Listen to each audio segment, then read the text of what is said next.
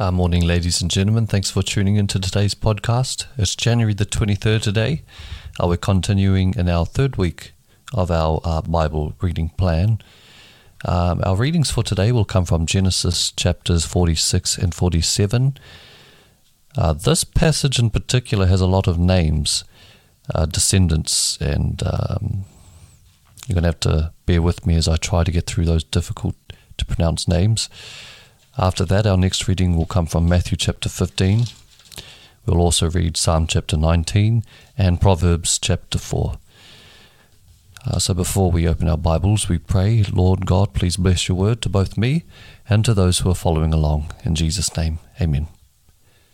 So beginning in Genesis chapters, uh, chapter 46, verse 1, it says, So Jacob set out for Egypt with all his possessions, and when he came to Beersheba, he offered sacrifices to the God of his father Isaac. During the night, God spoke to him in a vision. Jacob, Jacob, he called. Here I am, Jacob replied. I am God, the God of your father, the voice said. Do not be afraid to go down to Egypt, for there I will make your family into a great nation. I'll go with you down to Egypt, and I'll bring you back again. You will die in Egypt, but Joseph will be with you to close your eyes. So Jacob left Beersheba, and his sons took him to Egypt. They carried him and their little ones and their wives in the wagons Pharaoh had provided for them. They also took all their livestock and all the personal belongings they had acquired in the land of Canaan. So Jacob and his entire family went to Egypt, sons and grandsons, daughters and granddaughters, all his descendants. These are the names of the descendants of Israel, the sons of Jacob who went to Egypt. Reuben was Jacob's oldest son. The sons of Reuben were Hanoch, Pallu, Hezron, and Carmi. The sons of Simeon were Jemuel, Jamin, Ohad, Jachin, Zohar, and Shaul. Shaul's mother was a Canaanite woman. The sons of Levi were Gershon, Kohath, and Merari. The sons of Judah were Ur, Onan, Shelah, Perez, and Zerah, though Ur and Onan had died in the land of Canaan. The sons of Perez were Hezron and Hamul. The sons of Issachar were Tola, Puah, Jashub, and Shimron. The sons of Zebulun were Sered, Elon, and Jahleel. These were the sons of Leah and Jacob, who were born in Paddan-aram in addition to their daughter Dinah. The number of Jacob's descendants, male and female, through Leah was thirty-three. The sons of Gad were Zephon, Haggai, Shuni, Ezbon, Eri, Arodi, and Areli. The sons of Asher were Imnah, Ishvah, Ishvi, and Beriah. Their sister was Serah. Beriah's sons were Heber and Malkiel. These were the sons of Zilpah, the servant given to Leah by her father Laban. The number of Jacob's descendants through Zilpah was sixteen. The sons of Jacob's wife Rachel were Joseph and Benjamin. Joseph's sons, born in the land of Egypt, were Manasseh and Ephraim. Their mother was Asenath, daughter of Potiphera, the priest of On. Benjamin's sons were Bela, Beker, Ashbel, Gera, Naaman, Ehi, Rosh, Muppim, Huppim, and Ad. These were the sons of Rachel and Jacob. The number of Jacob's descendants through Rachel was fourteen. The son of Dan was Shushim. The sons of Naphtali were Jahzeel, Juni, Jazer, and Shillem. These were the sons of Bilhah, the servant given to Rachel by her father, Laban. The number of Jacob's descendants through Bilhah was seven. The total number of Jacob's direct descendants who went with him to Egypt, not counting his sons' wives, was sixty-six. In addition, Joseph had two sons who were born in Egypt, so altogether there were seventy members of Jacob's family in the land of Egypt. As they neared their destination, Jacob sent Judah ahead to meet Joseph and get directions to the region of Goshen. And when they finally arrived there, Joseph prepared his chariot and traveled to Goshen to meet his father Jacob. When Joseph arrived, he embraced his father and wept, holding him for a long time. Finally, Jacob said to Joseph, Now I am ready to die, since I have seen your face again and know you are still alive. And Joseph said to his brothers and to his father's entire family, I will go to Pharaoh and tell him, My brothers and my father's entire family have come to me from the land of Canaan. These men are shepherds, and they raise livestock. They have brought with them their flocks and herds and everything they owned. Then he said, When Pharaoh calls for you and asks you about your occupation, you must tell him, We, your servants, have raised, have raised livestock all our lives, as our ancestors have always done. When you tell him this, he will let you live here in the region of Goshen, for the Egyptians despise shepherds. Then Joseph went to see Pharaoh and told him, My father and my brothers have arrived from the land of Canaan. They have come with all their flocks and herds and possessions, and they are now in the region of Goshen. Joseph took five of his brothers with him and presented them to Pharaoh. And Pharaoh asked the brothers, What is your occupation? They replied, We, your servants, are shepherds, just like our ancestors. We have come to live here in Egypt for a while, for there is no pasture for our flocks in Canaan. The famine is very severe there, so please, we request permission to live in the region of Goshen. Then Pharaoh said to Joseph, Now that your father and brothers have joined you here, choose any place in the entire land of Egypt for them to live. Give them the best land of Egypt. Let them live in the region of Goshen, and if any of them have special skills, put them in charge of my livestock too. Then Joseph brought in his father Jacob and presented him to Pharaoh, and Jacob blessed Pharaoh. How old are you? Pharaoh asked him. Jacob replied, I have travelled this earth for one hundred and thirty hard years, my, but my life has been short compared to the lives of my ancestors. Then Jacob blessed Pharaoh again before leaving his court. So Joseph assigned the best land of Egypt, the region of Rameses, to his father and his brothers, and he settled them there just as Pharaoh had commanded. And Joseph provided food for his father and his brothers in amounts appropriate to the number of their dependents, including the smallest children. Meanwhile, the famine became so severe that all the food was used up, and people were starving throughout the lands of Egypt and Canaan. By selling grain to the people, Joseph eventually collected all the money in Egypt and Canaan, and he put the money in Pharaoh's treasury. When the people of Egypt and Canaan ran out of money, all the Egyptians came to Joseph. Our money is gone, they cried. Please give us food, or we will die before your very eyes. Joseph replied, Since your money is gone, bring me your livestock. I will give you food in exchange for your livestock. So they brought their livestock to Joseph, Joseph in exchange for food, in exchange for their horses, flocks of sheep and goats, herds of cattle and donkeys. Joseph provided them with food for another year. But that year ended, and the next year they came again and said, We cannot hide the truth from you, my lord. Our money is gone, and all our livestock and cattle are yours. We have nothing left to give but our bodies and our land. Why should we die before your very eyes? Buy us and our land in exchange for food.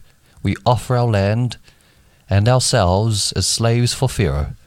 Just give us grain so we may live and not die, so the land does not become empty and desolate. So Joseph bought all the land of Egypt for Pharaoh. All the Egyptians sold him their fields because the famine was so severe, and soon all the land belonged to Pharaoh. As for the people, he made them all slaves from one end of Egypt to another. The only land he did not buy was the land belonging to the priests.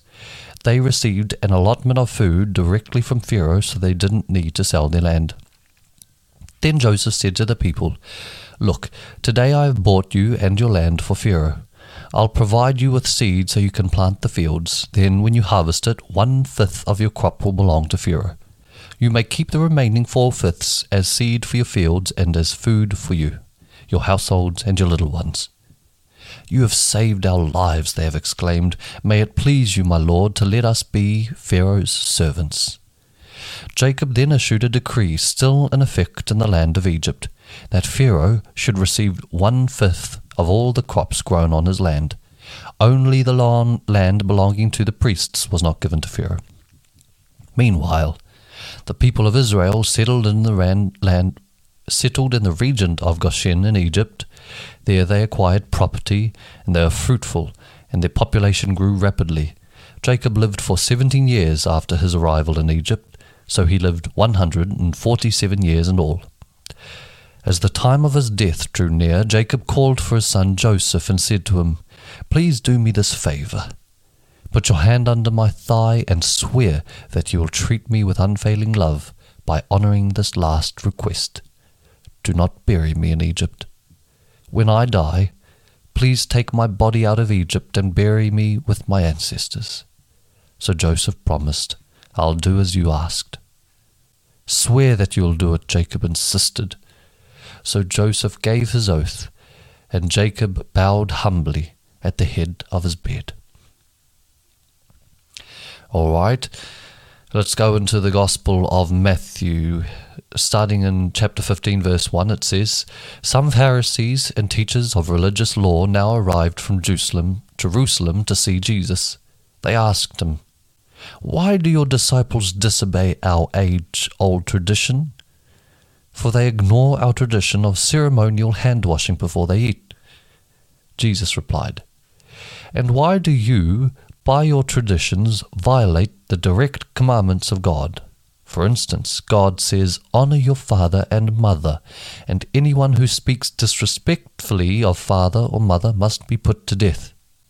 But you say it is all right for people to say to the parents, Sorry, I can't help you, for I vowed to give to God what I would have given to you. In this way, you say they don't need to honor their parents, and so you cancel the word of God for the sake of your own tradition.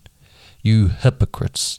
Isaiah was right when he prophesied about you, for he wrote, These people honor me with their lips, but their hearts are far from me.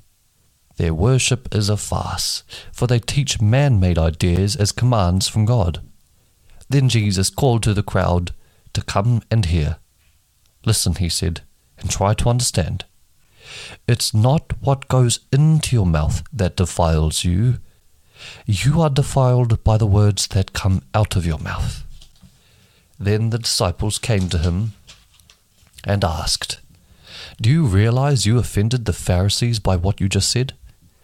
Jesus replied, Every plant not planted by my heavenly Father will be uprooted. So ignore them. They are blind guides leading the blind, and if one blind person guides another, they will both fall into a ditch. Then Peter said to Jesus, Explain to us the parable that says people aren't defiled by what they eat. Don't you understand yet? Jesus asked. Anything you eat passes through the stomach and then goes into the sewer. But the words you speak come from the heart. That's what defiles you. For from the heart come evil thoughts, murder, adultery, all sexual immorality, theft, lying, and slander. These are what defile you. Eating with unwashed hands will never defile you. Then Jesus left Galilee and went north to the region of Tyre and Sidon. A Gentile woman who lived there came to him pleading, Have mercy on me, O Lord, son of David, for my daughter is possessed by a demon that torments her severely. But Jesus gave her no reply, not even a word. Then his disciples urged him to send her away. Tell her to go away, they said. She is bothering us with all her begging. Then Jesus said to the woman, I was sent only to help God's lost sheep, the people of Israel. But she came and worshipped him, pleading again, Lord, help me. Jesus responded, It isn't right to take food from the children and throw it to the dogs. She replied, That's true, Lord, but even dogs are allowed to eat the scraps that fall beneath their master's table. Dear woman, Jesus said to her, your faith is great. Your request is granted. And her daughter was instantly healed. All right, our next reading is Psalm chapter 19. This psalm is for the choir director, and it's a psalm of David. David says, The heavens proclaim the glory of God, the skies display his craftsmanship. Craftsmanship, sorry. Day after day they continue to speak. Night after night they make him known. They speak without a sound or word. Their voice is never heard. Yet their message has gone throughout the earth, and their words to all the world. God has made a home in the heavens for the sun. It bursts forth like a radiant bridegroom after his wedding. It rejoices like a great athlete eager to run the race. The sun rises at one end of the heavens and follows its course to the other end. Nothing can hide from its heat. The instructions of the Lord are perfect, reviving the soul. The decrees of the Lord are trustworthy, making wise the simple. The commandments of the Lord are right, bringing joy to the heart. The commands of the Lord are clear, giving insight for living. Reverence for the Lord is pure, lasting forever. The laws of the Lord are true, each one is fair. They're more desirable than gold, even the finest gold. They're sweeter than honey, even honey dripping from the comb. They are a warning to your servant, a great reward for those who obey them. How can I know all the sins lurking in my heart? Cleanse me from these hidden faults. Keep your servant from deliberate sin. Don't let them control me. Then I'll be free of guilt and innocent of great sin. May the words of my mouth and the meditation of my heart be pleasing to you, O Lord, my rock and my redeemer. All right, our last reading for today is Proverbs chapter 4, verses 14 to 19. These are wise words, so listen carefully. Don't do as the wicked do, and don't follow the path of evildoers. Don't even think about it. Don't go that way. Turn away and keep moving. For evil people can't sleep until they've done their evil deed for the day. They can't rest until they've caused someone to stumble. They eat the food of wickedness and drink the wine of violence. The way of the righteous is like the first gleam of dawn, which shines ever brighter until the full light of day. But the way of the wicked is like total darkness. They have no idea what they are stumbling over. All right, those are our readings for today, January the 23rd. Tune in tomorrow, January the 24th, as we continue in our one year Bible reading plan. Uh, if you haven't already, I encourage you to subscribe to my YouTube channel. You can also contact and follow me on my social medias. I'll link those below. Um, otherwise, do tune in tomorrow, January the 24th, as we continue our Bible readings. Have a great day or a peaceful night's sleep, depending on when you're listening to this. And as always, we pray, come soon, Lord Jesus. Amen.